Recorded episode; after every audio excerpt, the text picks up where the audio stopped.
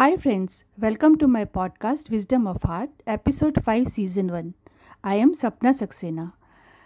In this episode, I will discuss Is motivation gender bias in workplace?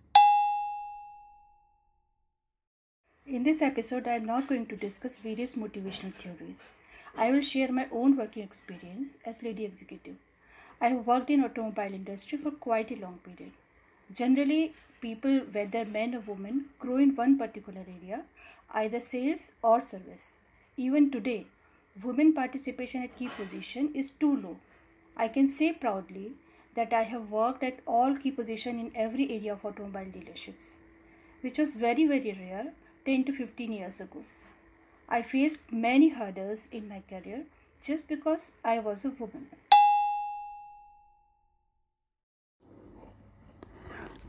Despite of my proven track record in three of my interviews at different phases of my career, the employer expressed their doubt if I can handle a team of more than 100 people effectively. I answered, I have already done it. My resume speaks about it.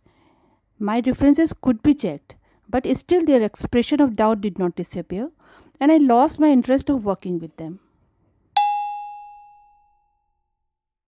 When I analyzed the reason of lack of confidence on lady executives, I found that there are some wrong perceptions. For example, they believe that a big team can be handled only by a person who is rough and tough and arrogant in dealing with people, and ladies are not good in that. They feel that due to dual responsibilities of workplace and home, women cannot focus or put in efforts required to fulfill demands of key position. They believe that women are emotionally weak Therefore, they can be easily manipulated by people around them. And so on. Friends, these are perceptions, wrong perceptions, which make you doubtful about women's capabilities and strength. Let me tell you that, like men, women too have different working styles. A good mix of administrative and leadership skills makes a person good manager.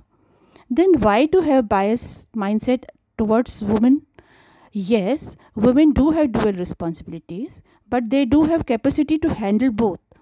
They just need little bit understanding and support. That's that's all.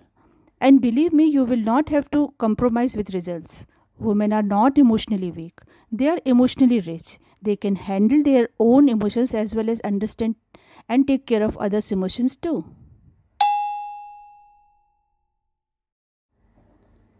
The two organizations where I worked for longest period were those where I had faced minimum gender bias.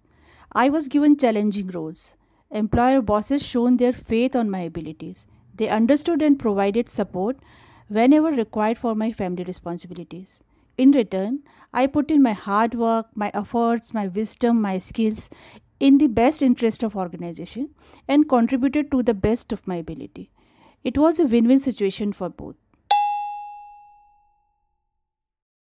I want to share one of my life experiences which would give you an insight on how motivation works. Many years ago, I had joined an organization. The work was good, and I had received a salary hike which was more than double of my previous workplace. I was happy and motivated.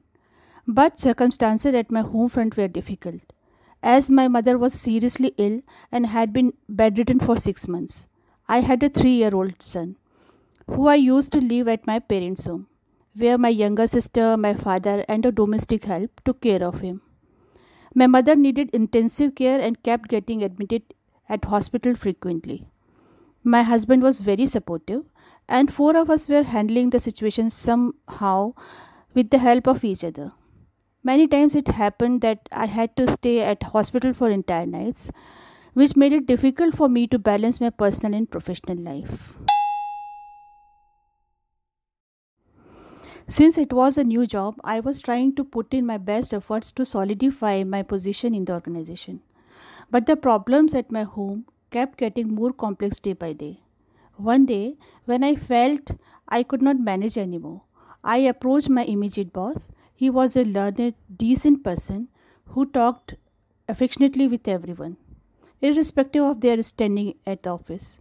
Since I was new, I was apprehensive about discussing my problems as I was afraid that I would lose all my value. I had created with my hard work and initiatives in the past two months.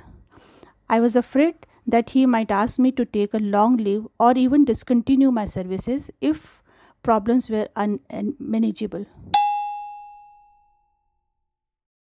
To my surprise, his reaction contrasted my initial fears. He asked me to sit and offered a cup of tea. Through his own resources, he was aware of my situation. Due to his gentle demeanor, I got courage to explain my problems. He said, You need not to worry. You are doing a good job. It is up to you to decide the appropriate course of action for this situation from your side. If you want my advice, I would say that you should take care of your mother. If you need, relaxation can be provided with regard to your timings. His words relaxed my mental state immensely. The implications of this conversation are I got recognition for two months of my work, which gave me satisfaction that I was going in the right direction. An assuring word from a superior at my workplace gave me a sense of job security. I got the message that it was my job to take ownership of my decision and be responsible at both ends. It got conveyed to me that my issue is understood in right spirit and my concerns for my mother's health is genuinely respected. The support in form of flexibility in timings conveyed to me that management trusts me not to take undue advantage of support they are bestowing upon me. This meaningful conversation increased my self confidence, my self esteem, my problem handling ability, and above all, my sense of belongingness for the organization. It gave me the mental strength to fulfill my familiar responsibilities and do reasonably well at my professional front also. Friends, please check your mindset towards your female colleagues. I want to tell you that in India, female labor participation rate is only 20%, which is the lowest in world and it is declining year on year. Most of the female participation is in labor class, then in clerical jobs, then in jobs where individual performance matters like teaching jobs etc women working at key positions where leadership skills are required are not even 2% the doubt in people's mind about women's capabilities create a very weird position for women. Either they do not get the job of their caliber and if they get they are not empowered enough according to position or responsibility. They are always judged. They are seen through different lenses. Their achievements measure less and mistakes bigger. They are paid less. It makes her work life more difficult. She gets demotivated. After all, she is also a human being. So, be a fair and wise boss. I want to discuss few more relevant points on this subject in my next episode. Till that time, please try to understand how women are being treated in your organization. Thank you.